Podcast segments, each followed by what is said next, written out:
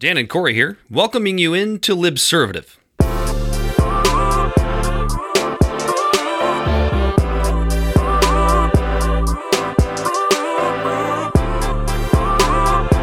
All right, welcome in to a bit of an unorthodox episode of Libservative today. I, of course, as always, am Dan Griffin. Corey Walsh, uh, feeling a little bit under the weather here as we were scheduled to do uh, our latest episode.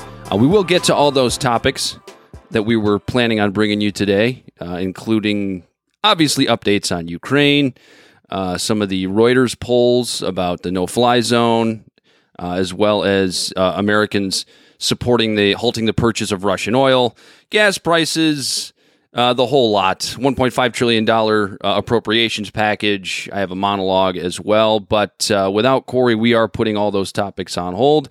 And instead, we decided to do something a little bit different. We're going to run back an interview from uh, back in July of 2021 uh, with Dr. Dylan Selterman who is a social and personality psychologist working as an associate teaching professor at Johns Hopkins University in their Department of Psychology and Brain Sciences. Dr. Selterman's research interests include uh, attraction and interpersonal relationships, morals, ethics, and political psychology, well being, happiness, and sexuality. And he teaches introductory psychology and statistics and he also leads a mindfulness meditation for students. Uh, you can still find his blog uh, on Psychology Today. And I read all of this from his very own website. If you want to check that out, that's dylanselterman.com. Some of the things that we discussed uh, in that interview back in July was uh, moral perception and, and where liberals and conservatives disconnect. And one of the main things that we talk about with Dr. Selterman uh, in the interview is about how liberals and conservatives, believe it or not, this isn't that crazy, uh, actually, a lot of the times actually want the same thing, but their moral perception of their own ideas and the other team's ideas don't allow that connection uh, to come together. Uh, we talk about acceptable diversity versus unacceptable diversity. Uh, and the, the social purity test uh, is one of the huge topics in this uh, grassroots activists that are actually on the ground tend to be far more uh, pragmatic in their approach to change. You know, while the political hobbyists are, are very bad and tribal and loud and uh, have much less of an idea of what's actually uh, occurring in the world. Um, and uh, we talked a little bit about the social and digital civil war. Is it fake? Is it real? What does it mean? um, mental health and how we communicate, uh, giving our youth less structure and, and more responsibility. Uh, to help with their mental health as they go forward in life. Um, just a really interesting conversation that Corey and I had with Dr. Selterman uh, back in July. Uh, we hope you enjoy it. We'll definitely get back to our regularly scheduled programming uh, as soon as Corey is well. So please, without further ado, please enjoy our interview with Dr. Dylan Selterman.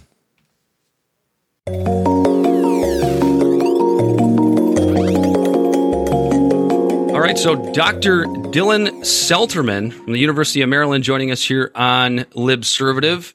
Uh, Dylan, we appreciate you joining us today. Thanks for having me. Uh, absolutely. So, Dylan, the way we came across you um, as a uh, as as it pertains to this very first season of understanding the perceived, you know, social and digital civil war that we seem to be going through on a day to day basis in America. Um, I came across your article, "The Language of Liberals." Uh, progressive activists need a good lesson in moral perception. Uh, I was just wondering if you could kind of expound on moral perception and, and essentially what progressives and liberals uh, aren't doing right as it pertains to that. Yeah. Well, I think moral perception is just basically understanding the motivations that people would have across a variety of different issues and topics in society. And I think you know environmental policy is probably a good example of this because there's seemingly some disconnect across the political divide. But if you look at people's attitudes, liberals and conservatives are uh, both pretty pretty much in agreement on this. Agreement agreement being things like climate change is a problem. We should do something about it. It's caused by human activities. And this disconnect, I think, is I mean, the, the disconnect in perception that is, is due to the fact that we don't really know or we don't understand where we're coming from. So liberals tend to be concerned more about treating other people fairly. They're concerned about justice. And so they're thinking about environmental policy in terms of protecting vulnerable populations. Whereas conservatives might be more motivated to take action on climate for national security reasons or for religious reasons, trying to, you know, protect God's creation. So we're coming at this from different vantage points, but we're not speaking the same language. So liberals have a hard time, I think, understanding where conservatives might be coming from, even when there's agreement on what the issues are, what the facts are. So I, I think that's you know a, probably a good place to start, at least with regards to moral perception. Almost like a uh, not what you say, but how you say it. Yeah, the, the different kinds of words we might use, and also the different kinds of ideas we have about right and wrong. I mean, those are, it's not just language, it's how we think about the world and how we think about social interactions, how we think about morals and ethics. You spoke a little bit about um, the liberals need to, you know, be inclusive. And what I find interesting about that is it kind of turns on its head because it's almost like, well, we need to include marginalized groups, but we need to exclude those that don't think the way that we do. You see that often when, you know, somebody might bring up a, a, bit of a, a conservative opinion. It might not be even that big of a deal, but you're, you're on that team, you're excluded. Yeah, it's, it, it is kind of paradoxical to say we we like diversity except from those folks or except from you know these points of view. Uh, i i struggle to reconcile that when i hear lots of people in my liberal worlds talk about the importance of diversity but i can't help but notice that it's you know there there's there's clear boundaries on what types of diversity are acceptable and what types of diversity are not acceptable. I, and when when I try to engage with people in conversation about you know why they're drawing the boundaries there or what the boundaries even are, it's very slippery. It's it's it's very uh, kind of ad hoc and without a lot of clarity about what we're actually doing. And I like that you use, the word slippery. The way I like to put it is, where did the goalposts move today? The, the, the goalposts tend to to keep moving. Something that may have been considered uh, something that may have been considered okay yesterday now all of a sudden is pushing the edge. Might get you in trouble. Might get you canceled. And you know, I don't I don't mean to be like the whole you know cancel culture has run amok kind of guy, but you know, you do see it where the thing that frustrates us as as progressives is I'm just I'm really really tired of seeing the left the, the snake eating its own tail. When does that snake get up the tail far enough to you? Yeah, the purity test. You know, some of my colleagues, especially those in uh, behavioral and social science, have noted that among progressive activists who are doing most of the on the ground grassroots work, they're much more pragmatic. They're, it's it's much more about satisficing. Let's you know see where we can find common ground. Let's see where we can build bridges to connect with people who might not agree with us 100% of the time, but they'll agree with, agree with us enough that we can actually get things done. And those are the heroes, those are the folks who have you know been responsible for most of the progressive changes that we've seen over the past few decades. It's really where we get into trouble, I think, is with people who are more like political hobbyists who follow the news and root for their tribe almost like it's a team sport, but aren't really doing much on the ground. And that's where we see a lot of the purity tests coming from. It's the, the people who are not really engaging on a substantive level to create this kind of positive change. Because when, when you actually get on the ground and talk to people, you realize just how much potential there is to, to make substantive changes in, in social terms or in policy terms and it's it's really tough to say no to that when you have it right in front of you. When you don't have it right in front of you and all you have is let's say tv news or you know your your you're seeing the latest outrageous thing that a right wing senator said, that's really all that is in the forefront of your mind is there's a clear enemy we need to stop this and that's it. The two sides you talked about like a straw man they both created these caricatures of these people that aren't even like real. You know what i mean? Like it's like they're fighting shadows and fighting ghosts and they're not even getting to the conversation about the policies of like what's actually happening because we're too busy talking about joe biden sniffing some girl's hair. And and you actually uh, spoke to what I what I think to be true, which is I, I think it's mostly phony. Because as you said, most of what's going on out on the street, people that are actually going out there talking to people are, are, are actually having decent conversations. It's like when you walk, if you sit there and you look at your computer all day, right, you're, you're going to think the world's coming to an end. We're about to start shooting each other in the streets. But then you walk outside and you say hello to somebody at the park and you engage in a nice conversation that probably doesn't even bring up anything political. So we what we see in our digital world is just not the same as what I think is really out there, and that seems to be what you're speaking to. Yeah, and I would add a little bit more onto that. I would say I think there there is definitely the perception that this kind of social civil war is going on. And that does have a kind of chilling effect in terms of the vast majority of people who would otherwise be inclined to get involved on a deeper level. Because it, what re- what research has shown is that on average, people don't really like social and political conflict. And so, if you think that conflict is going to happen simply by having a conversation, even with like minded people, about important issues, now we're less likely to do that. So, I, I think the, the main kind of may, maybe you could call it a, a self fulfilling prophecy. If, if we if we believe that there's much there's this there's this much tension out there, then we're less likely to engage. And that's a problem because we need to be having those kinds of conversations about how politics and government are affecting our lives. And we should be having those those conflicts often. Or I'm sorry, we should be having those conversations often. Yeah, that's uh, that's actually an interesting way of thinking of it. I, I hadn't really thought about it that way. If you think about, you know, when you go to a family gathering, you know, it's Thanksgiving, you're over there and you know, your, uncle Frank brings up a, a, conservative talking point. Maybe he voted for Donald Trump, or and, and Aunt Nancy voted for Joe Biden, and then you you hear you see them both throw their hands up in the air and go, "We're not talking politics." that seems to be, and that that is a little concerning. You're absolutely right. I, I can see it that way. Yeah, yeah, yeah. I see what you're saying. Like at uh, when everyone talks about like, "Oh, you're not supposed to talk about religion or politics," and it's like, no, we probably should be having those conversations. We should be combating our own confirmed biases, and we should be actually trying to figure things out and talk about things.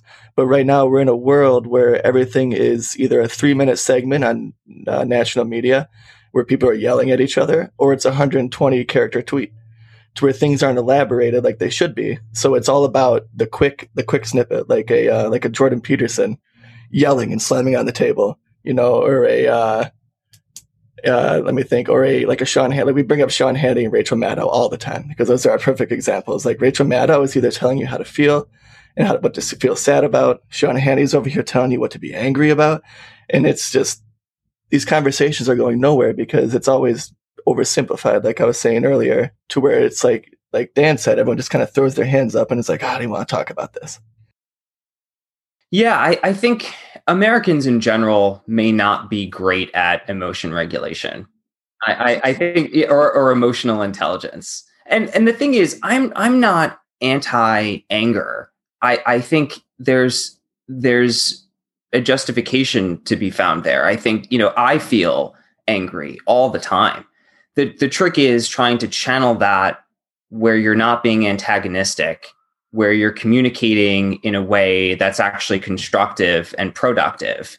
And I think this is where we just we we could have a lesson in not just you know moral psychology but just in general psychology just under understanding what what are you feeling right now why are you feeling it how can you remedy the situation you're in. Basic cognitive behavioral therapy stuff. This, this is you know this, this stuff we're not really taught in school but i think is really essential. And so if, if we had a little bit more of that maybe a lot of these other things would kind of fall into place. Yeah yeah mental health is something that's kind of stigmatized in our country. And it's funny that you mentioned that because i actually wrote that down because i listened to your uh, happiness you podcast. And uh, you guys talked a lot about that. And i was thinking like how like if mental health was actually combated in our country, then and it wasn't stigmatized, I think that would almost be like a catalyst to help cure a lot of our issues, like a blanket. And we're talking like the war on drugs. We're talking uh, like you know gun like gun issues, gun violence, domestic violence, uh, depression, anxiety. And like if these people and if if where people were able to actually go and talk to people, we might be able to circumvent a lot of issues that we have in our country.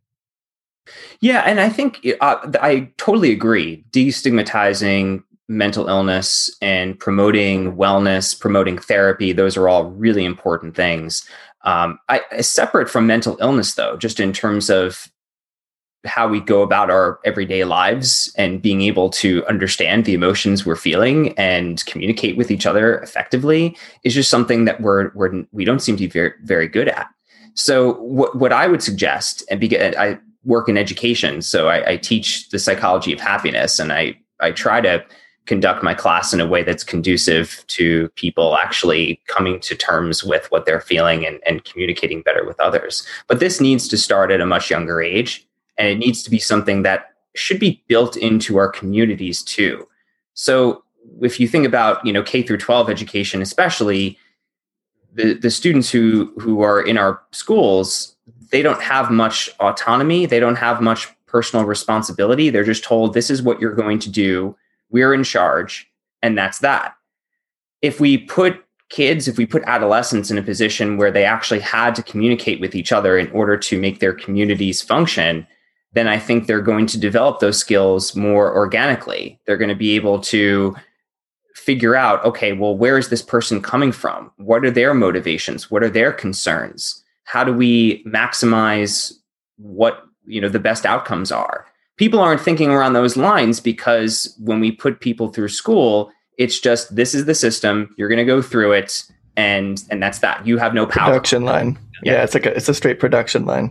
And the it's I had heard you and I've heard many other folks, Dylan, talk about the overstructured nature of our youth, and when they become adults, and that structure is all of a sudden just gone, just taken away from them it's almost you know where do you go next? And that's where you see a lot of this pressure and a lot of you know the, a lot of the anxiety and a lot of the depression come around as to where you you you even put it as simple I believe I believe it was you as as just more more free play for children as they're growing up. And you know you don't have to go to dance class and then soccer practice and then you know come home do homework get up and go to school and do it all again the next day you know sometimes it's okay to just go out and use your imagination I think that's how a lot of us grew up as, as older millennials and you know, not that we don't have our issues, but you know, everything seems to be okay.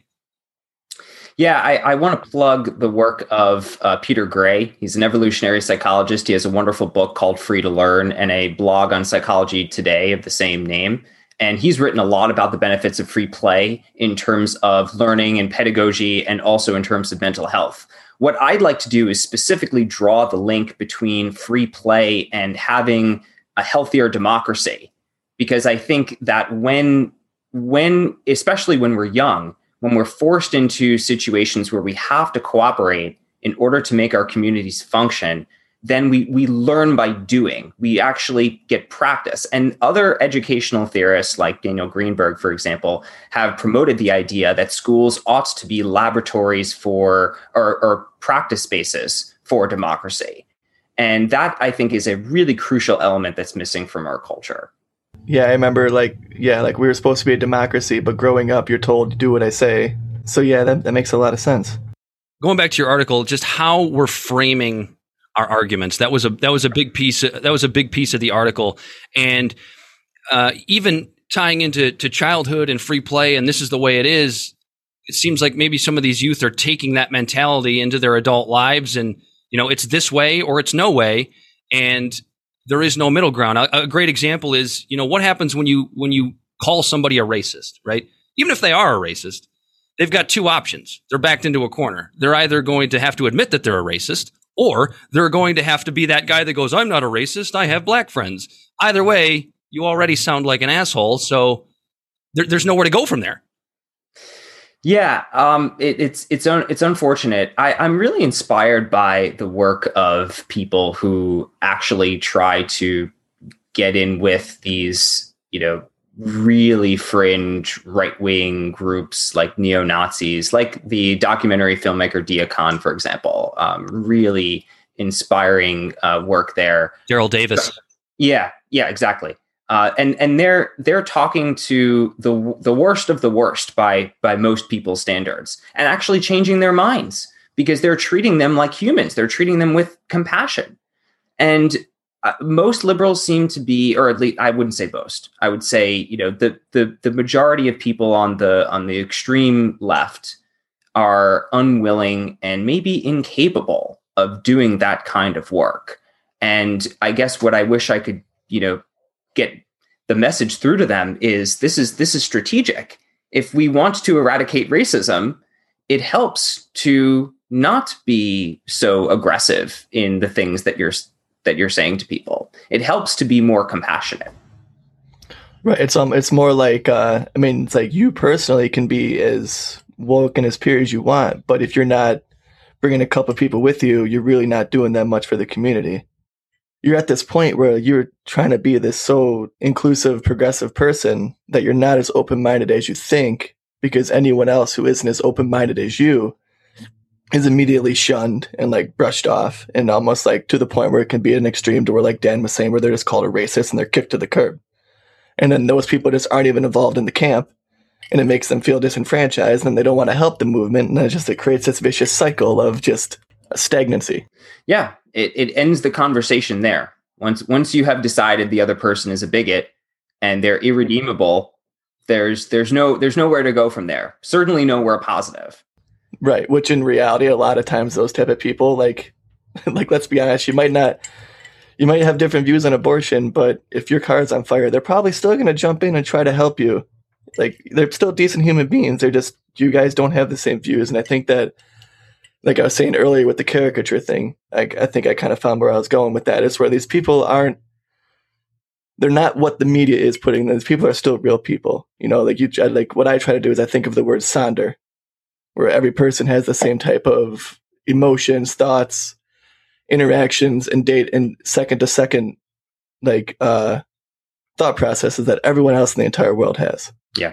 Yeah. Absolutely. Instead of pushing somebody off into a corner and leaving them there to rot um, and, and, get kicked down by the uh, the blue checkmark brigade, as I like to call them on Twitter.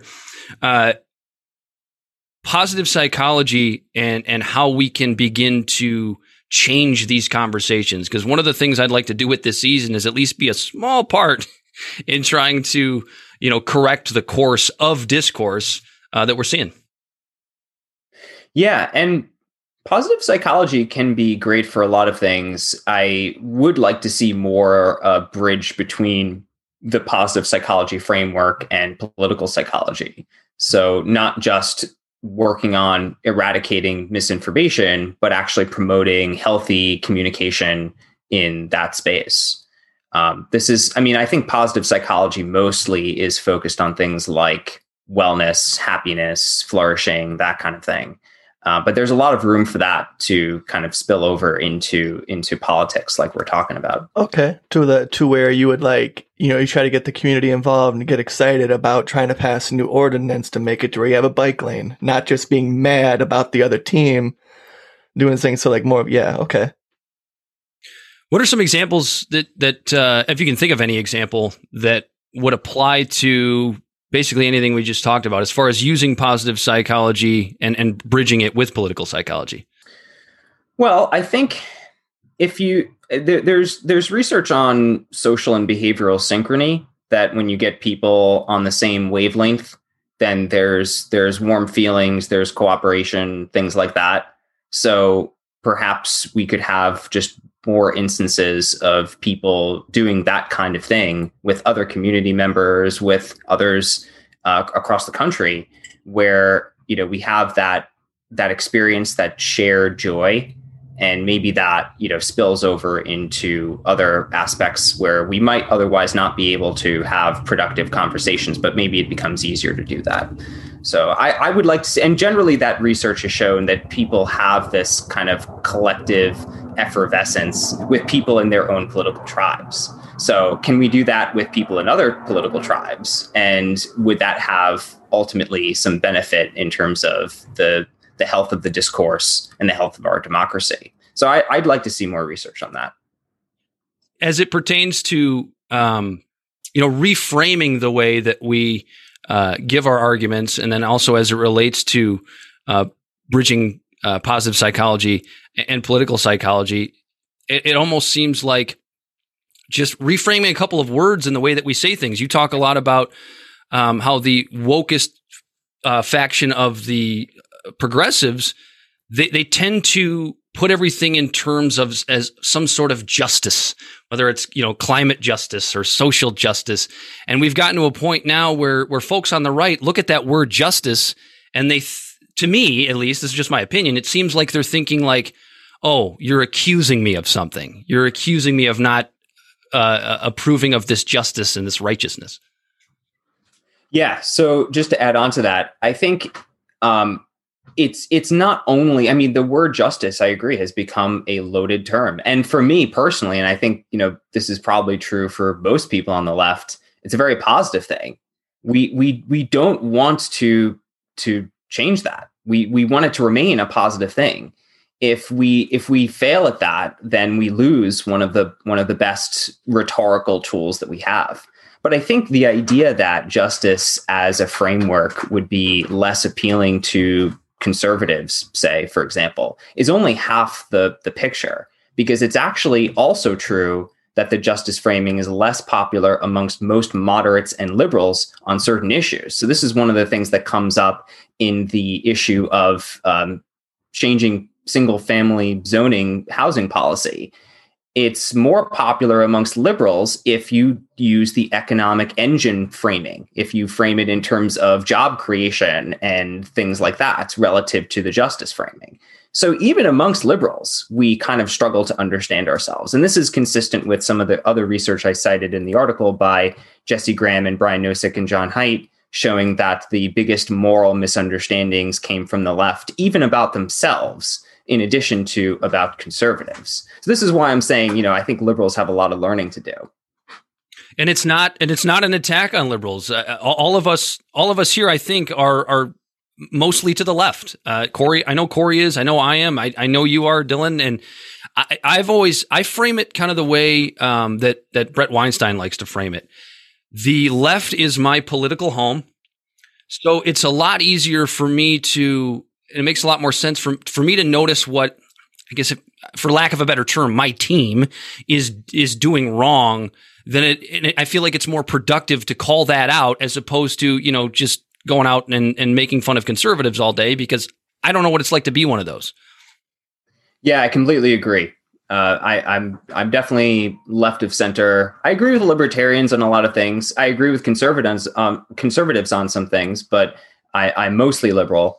And I agree, it's easier to see the the the team and the, the, the tribe that you're embedded in and all the things that could be better about what we're doing. But it's also, I think, you know, it I've said this in the article, it's it's it's a bit frustrating because these are these are my values. I want these ideas, the you know, progressive ideals, I want them to succeed.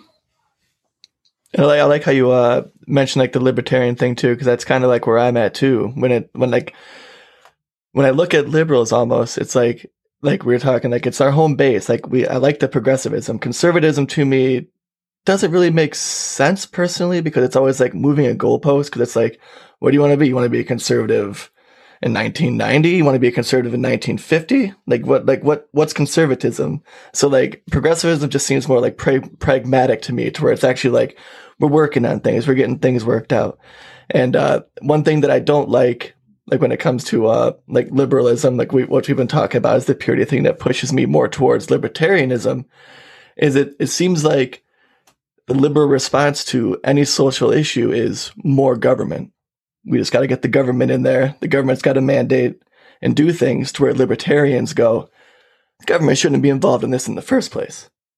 And so, I think that like the if you like when we talk about reframing the conversation from from my standpoint, it's uh it's kind of like t- trying to like frame it to where like yeah, I'm a, I'm a progressive. Like I I consider myself more libertarian, but we need to, uh, like, let me think how I want to word this. I could, I come from a libertarianistic, like a libertarian viewpoint to people when I talk about more progressive objects, when I talk to conservatives, I guess is what I'm saying. Left libertarian, it's a new thing. Yeah, like yeah, I you know it's you know it sounds almost oxymoronic. I consider myself a social libertarian, to where uh like I think the government shouldn't be involved in damn near anything that is in our personal lives, but we're not fools. We got to pay for roads. We're not going to be Honduras in a libertarian paradise, a libertarian utopia where we got to pay people with machine guns to stand in front of our convenience store.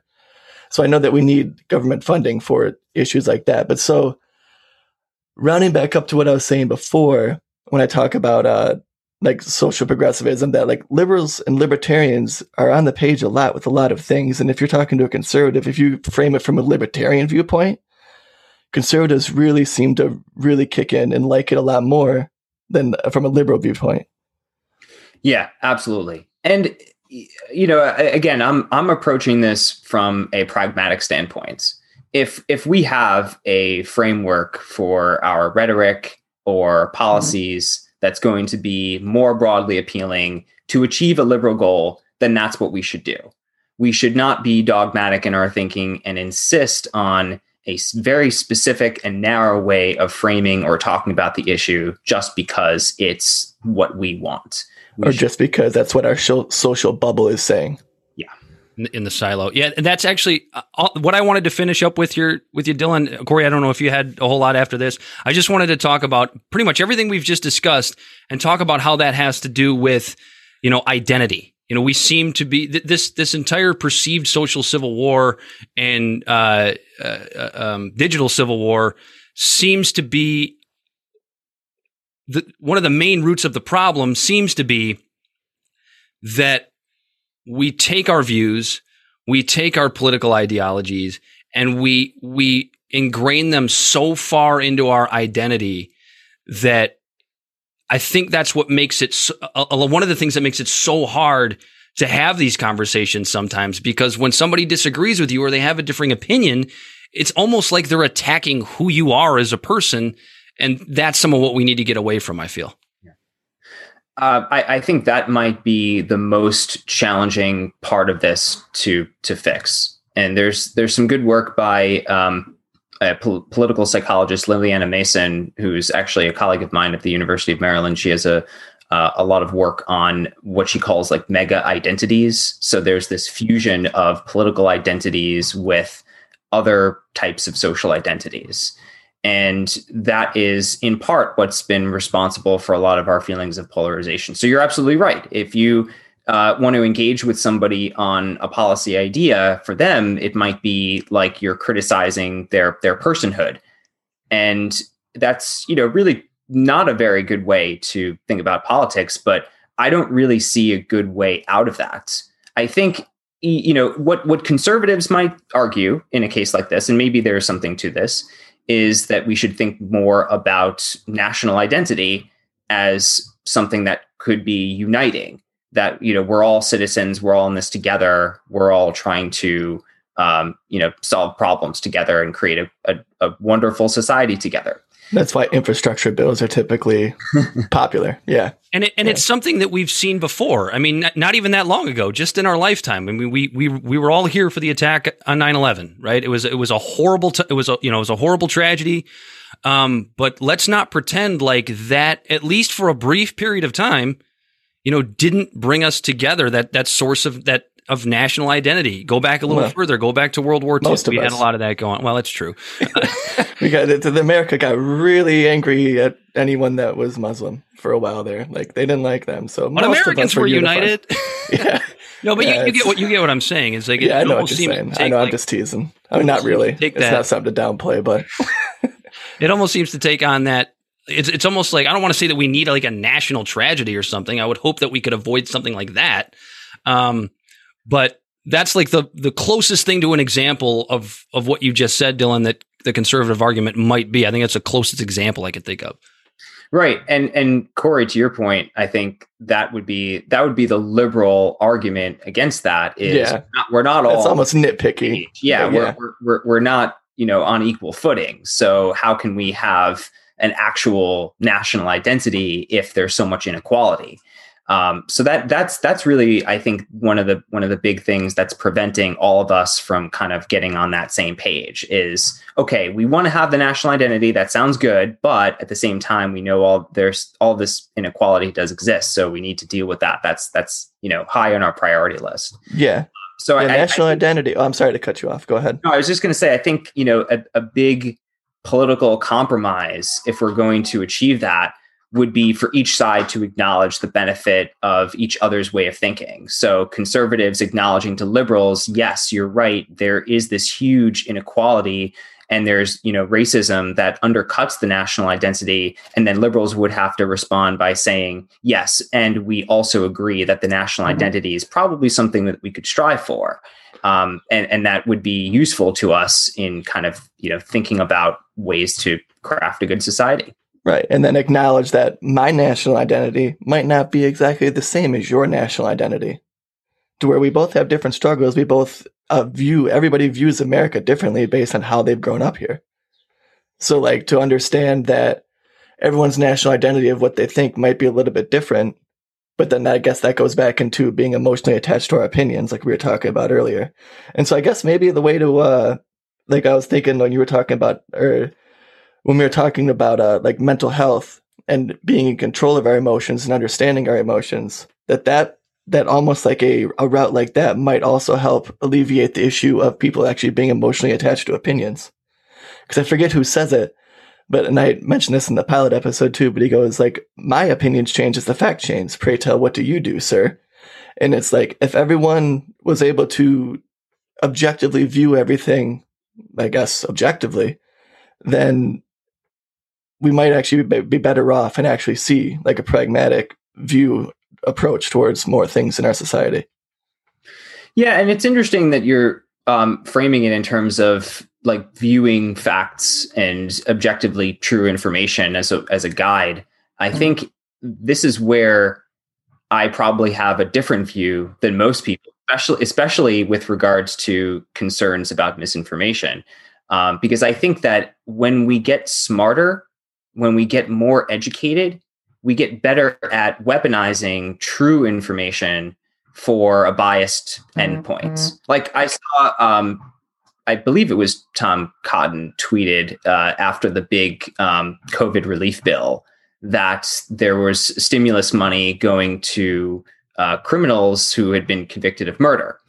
Now that's that's true, but it's also true that the same thing happened under Trump's relief bill, which Cotton himself had also voted for. Mm-hmm. So the, the, the notion is that the the the the way in which we use information, I think, can be even more damaging than the way in which misinformation uh, is is often used. You're right. No, you are. You are. You're right. You're right. hundred percent. I think about the uh, the argument that people do with numbers when it comes to like uh, police injustice and police brutality with like the black community.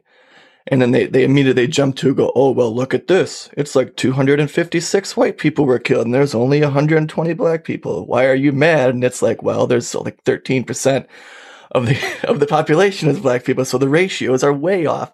And then they go, oh well, ninety percent of black people are killed by black people, so they're more violent. And it's like, well, eighty percent of white people are killed by white people. It's almost like it's the community you live in. It doesn't matter the color. And so I get, I understand what you're saying when like numbers can be manipulated so easily, where it's inherently true, but it's being twisted into a, a bias factor. Well, Dylan, I uh, I was hoping that you could, you know, solve all of our problems, but it appears we're going to have to keep doing this podcast. uh, I had I, I had one more thing actually. It was just something that was kind of an offshoot. You were talking about uh, like uh, in that po- one podcast with you on Happiness You.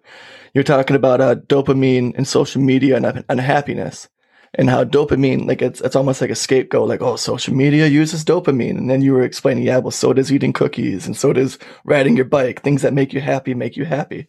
And so, and then when we were talking about the unhappiness, I was thinking about how like the algorithms that entice interaction for good or bad. And if those algorithms are based on our own interaction, then couldn't that mean they were already unhappy and the algorithms are just exposing it? You and don't that, social media algorithm. Yeah, like social media algorithms, and that could ultimately lead to a good thing. And maybe that this generation is just caught in the cog of progress, and that it's. And what I mean by a good thing is that it's it's pushing in everyone's faces that mental health is an issue in our country, and it's not something that just a couple of people have. Like mental health issues isn't just standing on the corner fist fighting the air. It's combating that fight or flight instinctual thing when you're sitting at your desk and you're just shaking because there is no real enemy and you don't know what to do and you're just having this anxiety attack. Yeah, yeah, yeah. I'm glad you brought that up. I, I think um, I, I I like talking about you know cor- correcting the record and and you know fixing myths and misinformation about the human mind. This is like what I do all all day in my in my job. So dopamine itself mm-hmm. is misunderstood commonly to be this like kind of opioid uh, type uh, neurotransmitter where it just you know it, it gives you pleasurable feelings but that's actually not what it's about. It's more about motivation and the direction of our energies. So when we think about dopamine in this context it is involved in virtually anything that is fun. So you have you know the the dopaminic system is activated when you're looking at a tasty piece of food that you want to go eat. And if you uh, want to go ride your bike and if you want to play mm-hmm. board games with your friends. And yes on social media and video games and and other digital technologies. But just because there's some kind of uh, you know mesolimbic system activation that doesn't really tell us very much. And th- this is i think one of the big misunderstandings about social media is really under- a misunderstanding about psychology. There there is nothing unique necessarily about social media in terms of how it makes us feel relative to other things. And I think social media does get scapegoated as a force that has done a lot of damage to our ourselves in terms of mental health and in terms of political instability. But I think that you're onto something in the sense that it's really just bringing to light things that were already there. It's bringing to the forefront of our consciousness all the ways in which we might have been feeling mm-hmm. miserable for a very long time and the polarization that has been there for a very long time since before the internet since before um, smartphones were invented. It was just smaller circles. Yeah and, and we're just not we're not seeing it as much. So now we're seeing it but it was always there. And with with regards to something like you know political polarization we're just you know you if if you wanted to avoid going to see someone at a party. So you call ahead and say, is this person going to be there? Oh, okay. Well, then I won't go. But now if you're on your phone, then you're seeing them no matter what. Like just you're, going, you're son of a bitch. looking at your phone. Just this son of so, a bitch. So that, you know, that the, those folks were always there and the emotions that we had were always there. And the political dis- dysfunction has, has always been there. Yeah. Yeah. Yeah. Yeah. No, I like what you're saying. It's, um, like because when you really think about it in the grand like i think humans like to look at the world in just little like snippets of like a hundred years because that's basically how long we got. Whether like it's like hearing from previous living ancestors to people that are passing on you got about a hundred years of life history you live with. And so you mean to tell me that people like in the 1600s weren't were happier? They weren't any less depressed or more depressed than we are now? It's just we're seeing it more. In the 1920s when people were living in their in the dust bowl and they're in their house and they have to pack towels under the door so the dust ain't coming in. I'm sure they weren't much happier mentally than we, people are now. You know, um, along those lines, uh, my colleague Eli Finkel has a wonderful book called "The All or Nothing Marriage," and he he's a, a social psychologist who studies intimate relationships. And what he's basically noted is that over over the past, you know, uh, about half a century, we're in basically a new era of thinking about marriage where you kind of see this dissociation. So, on average, people's marriages are less happy than they once were, but the best marriages are even happier than they would have been like 100 years ago. And what what he's noting is that we're we're coming up with new ways to think about happiness, new ways to define happiness in terms of fulfillment, in terms of self actualization, and people just weren't really talking about those things in, the, in their day to day lives one or two hundred years ago. Right, so they're, they're more worried more, about like finding food. Exactly, they're they're more focused on survival. So now that we're less focused on survival, we're thinking for other avenues in which we might feel self actualization. So there's a lot more potential, but there's a lot more room for failure too. And so it can feel more miserable if you're not taking full advantage of all that life has to offer. But that's not how our you know, that that's not how we've generally done things for most of modern history anyway. To, to piggyback on that real quick, Dylan, do you do you think that that because uh, obviously the human brain hasn't you know evolved a whole lot since we you know discovered fire i'm sure it has a little bit but um, do you think that that sort of that survival instinct is still kind of playing into these these things that you're talking about that maybe don't have to do with survival but you know subconsciously we feel that way which is why, where the miserable feelings come from yeah, there's some pretty good work by, I'm going to reference another colleague of mine in, at Maryland, Michelle Gelfand. She has a nice book, uh, Rule Makers, Rule Breakers. It's basically about her theory of tightness and looseness across cultures. And she has some good evidence that tight cultures emerge from uh, long histories of external threats. So if you look at the tightest of the United States, tight in this case means uh, w- with regards to social and legal norms, like how much restriction there is on behavior. So places like Alabama and Mississippi have some of the tighter states, mm-hmm. the, the the harshest punishments for breaking the law, and they also have some of the highest rates of deaths by infectious disease and natural disasters. So the the logic is that this kind of survival mindset does play a role to some extent in even in contemporary terms, even when a lot of those things have been uh, solved to some extent by modern technology and science, but we're still thinking in terms of uh, that that kind of survival mode. Does that make sense? It does, and it, it almost sounds like it, it could apply to the way we, you know, speak to each other about politics. It's not necessarily life or death, but um, sometimes maybe subconsciously it feels that way. Um, well, Dylan, I, I think we'll let you go here. We've had you on for a while. We really appreciate it. Um, we're definitely going to put you in the Rolodex. I'm sure there'll be a season down the road where your insight would be uh, would be much appreciated.